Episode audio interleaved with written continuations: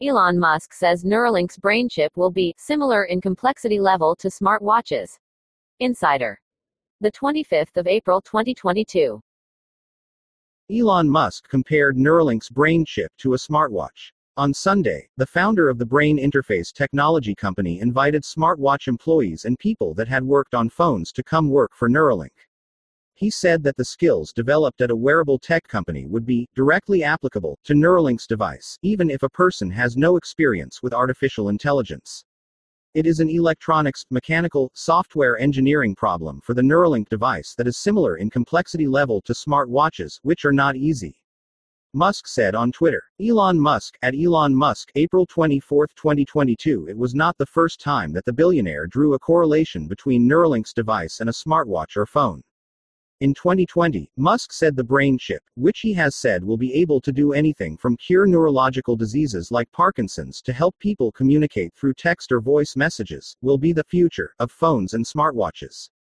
The smartwatch industry has faced several hurdles. When Apple launched into the industry in 2014, design experts said wearable tech faced difficulties when it came to reducing increasingly sophisticated technology down to a small, 1 inch watch screen, plus not overwhelming a consumer with information. Neuralink could be facing similar concerns. In his tweet Sunday, Musk said Neuralink is in the midst of developing its surgical robot, a machine that could help address some of the difficulties the company has faced when it comes to developing a device small enough to implant into the human brain. Last year, a Neuralink engineer said in a promotional video that the electrodes in the chip were too small for a human to handle. More recently, the Neuralink founder said the brain chip implant could also help treat morbid obesity. Experts previously told Insider the idea was not implausible, though a commercially available obesity busting brain chip is a long way off.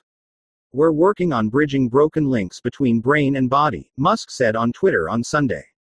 He added that using the implant to treat obesity was certainly physically possible. Musk said on Sunday that the company is on track to launch human trials and transition from implanting its chips in monkeys to humans by the end of the year. In January, the company posted a job opening for a clinical trial director to oversee human trials and manage communication with the Food and Drug Administration (FDA).